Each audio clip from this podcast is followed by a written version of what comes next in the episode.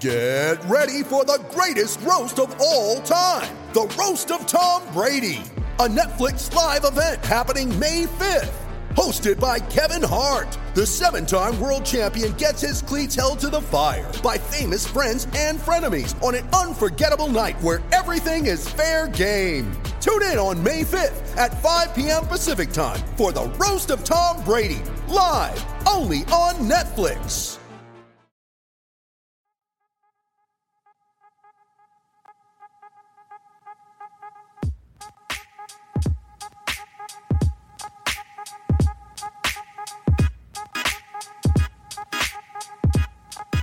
What's going on, people? Welcome to the Number Crunch. I'm your host, Jade Painting. I'm here alone for this show and all of these post game Number Crunch shows. And yes, I have tonsillitis, so my voice is a little bit croaky and a little bit weird. Nevertheless, the Wolves are back, and that means rain, hail, shine, or sickness. I'm going to be here doing these shows after every game. Just for reference, these number crunch shows are going to be a little different to the usual post gamer. Instead of recapping the entire night, I'm going to pick one stat or one number or even a couple of numbers that thread together that kind of sum up a single player or a trend or a significant factor in the game. From that number, we'll branch out into a quick 10 or 15 or 20 minute discussion that hopefully gives you something different to listen to while you're basking in the glory of this Wolves season. And didn't it start gloriously? Obviously, we'll build up a bank of numbers and season long stats as this season unfolds, but this time around, we only have one game to analyse, one preseason game to analyse, and that game came without Karl Anthony Towns, Rudy Gobert, and D'Angelo Russell. So, with that in mind, this game's number crunch is 15 and 30. That is 15 turnovers forced and 30 points off of those turnovers. You ready? Showtime. On May 3rd, summer starts with The Fall Guy. Let's do it later. Let's drink a spicy margarita. Make some bad decisions. Yes. Audiences are falling in love with the most entertaining film of the year. Fall guy. Fall Guy. Fall guy. That's what the poster said. See Ryan Gosling and Emily Blunt in the movie critics say exists to make you happy. Trying to make it out? Nope. Because I don't either. It's not what I'm into right now. What are you into? Talking. Yeah. The Fall Guy. Only in theaters May 3rd. Rated PG-13. It's only a kick, a jump, a block. It's only a serve. It's only a tackle, a run. It's only for the fans.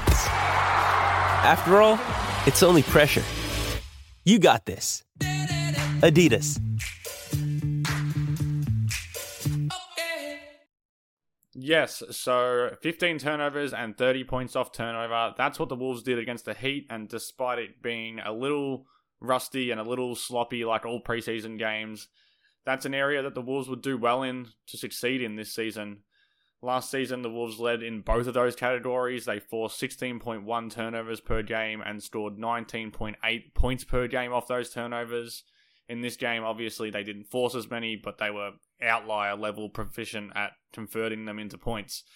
Now, I don't think they're going to be that efficient at doing so every night, but assuming they're going to rise up the ladder in preventing second chance points, points with Rudy Gobert in the paint, as well as defending the rim with Gobert in the paint, if they can hover around the top five mark in those categories again in, in creating turnovers and storing off turnovers, then they're going to be absolute an absolute force defensively. And if they're a force defensively, they're going to be like really really good. So the key to keeping their standard from last year is going to be from the personnel.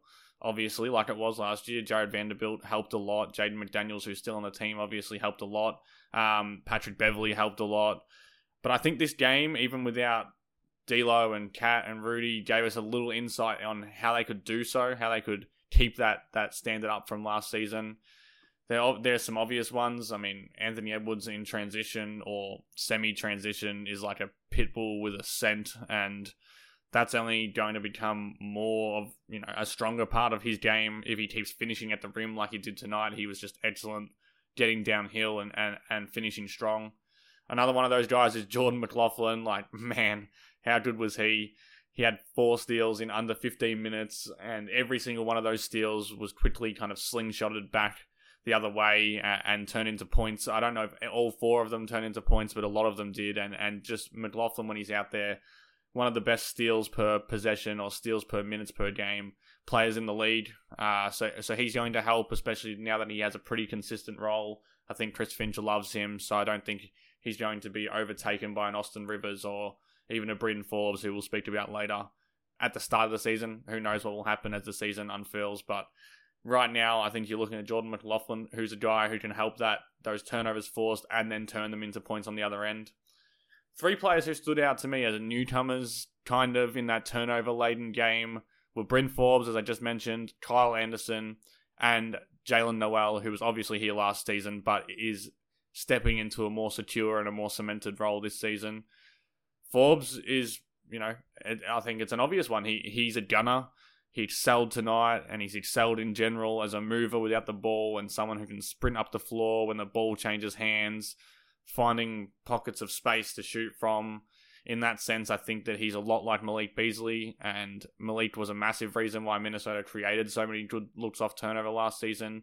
You can just picture him kind of sprinting from from the defensive end to the corner to, to get an open look and knocking down the, down those looks, especially in the second half of the season. Um, the caveat with with Forbes is that we don't know if he's going to play rotation minutes, especially not from day dot. If he does, though, he's certainly a guy who will fit Minnesota's mold as a running team who wants to create looks from deep against kind of broken floor defenses and transition defenses. That's going to be really important. Uh, if it, if it isn't him, it needs to be someone else.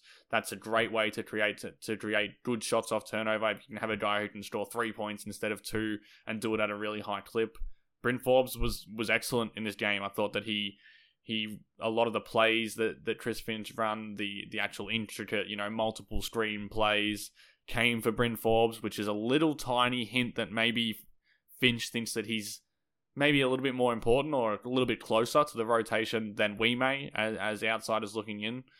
Uh, but I think yeah, I think Forbes was excellent, and I think that Forbes will have a chance to probably be the 11th man in that rotation who gets a look against some teams and, and can help transition play and transition points, which, as I've been mentioning, is very important. The next guy is Kyle Anderson, virtually the opposite of of Bryn Forbes. He's not going to launch threes on the break, that's for sure. But he's going to be absolutely essential to starting those breaks and to forcing those turnovers. And he can also help get those turnover points when the play slows down. And you know, slow mo likes to slow down, so he's handling the ball in half court sets, you know, more often than than Forbes, and he's going to do so, I think, in the regular season too. Obviously, not at a pseudo point guard level like he did in this game, but he if he gets the ball off a rebound or off a turnover like we're talking about, he's going to bring the ball up the court and he's going to initiate the offense. Uh, more than once tonight in this game, he came up with a steal or collected the ball off someone who did come up with a steal or, or a forced turnover, and he immediately looked ahead for a long outlet pass or rushed the defense himself to try and you know create a, a mismatch and create an imbalance in the defense. Anthony Edwards got a dunk from one of those, and Jaylen Nowell was able to find a catch and shoot three from it as well.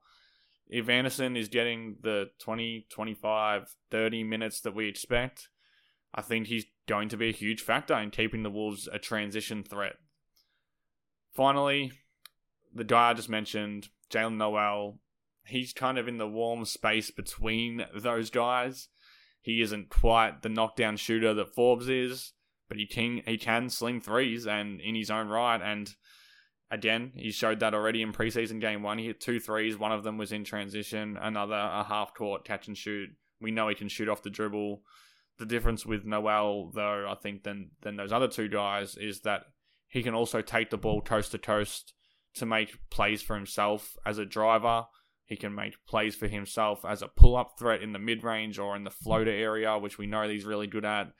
He can play make reliably enough to lead a break for sure, and, and he can even have an offense, I guess, revolve around him if those turnovers turn to half court sets. And unlike Forbes, he is a certainty to be in the rotation on day one.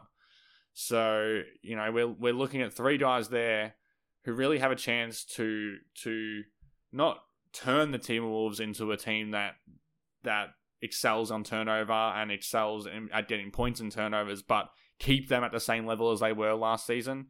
Even if they drop a little bit, I think that they're gonna they're gonna rise in so many other areas with the additions with the addition of Gobert, the addition of third year Anthony Edwards, who my God just looked great tonight. Um, that if they can continue being a turnover heavy team, a team who forces a lot of turnovers and then scores proficiently, even more proficiently than last season, I think you know could be on the cards at a, at a really high outcome level. Then they're going to be tough to guard, man, and they're going to be a team that has a legitimate chance to be like a top five offense and a top five defense, and that's their championship teams. And I'm we're we're one game into preseason, and preseason I know it's like a high school game at times. So I'm not saying the Wolves are going to win the championship. That would be ridiculous. But I really do think that how they manage their transition game and their turnover game and their the way they can, you know, get turn five on fours into into points or turn four on threes into points after getting a steal or coming up with a turnover. Um, that's what great teams do. And if you look if you look around the league in, in other years, teams who force turnovers and score easy hoops from those turnovers usually end up at the pointy end of the offensive rating scale and rankings.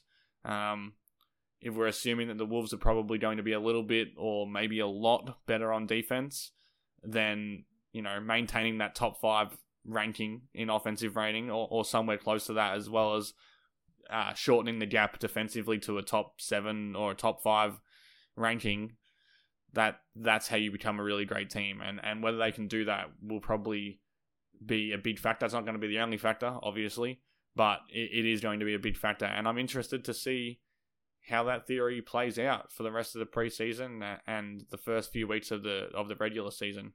So that's that's what I'm keeping an eye on today. That's today's number crunch. Uh, again, these number crunches are going to be quick hitters. I know that they're not long episodes. I'll save those for the weekends with Jack or Kyle or whoever else I can wrangle to to talk with me, especially with this stupid croaky voice that I have. Um, but I will be doing these quick hitters after every game, and hopefully they're something a little bit different and something we can enjoy together. So thanks for listening, and I'll see you next game.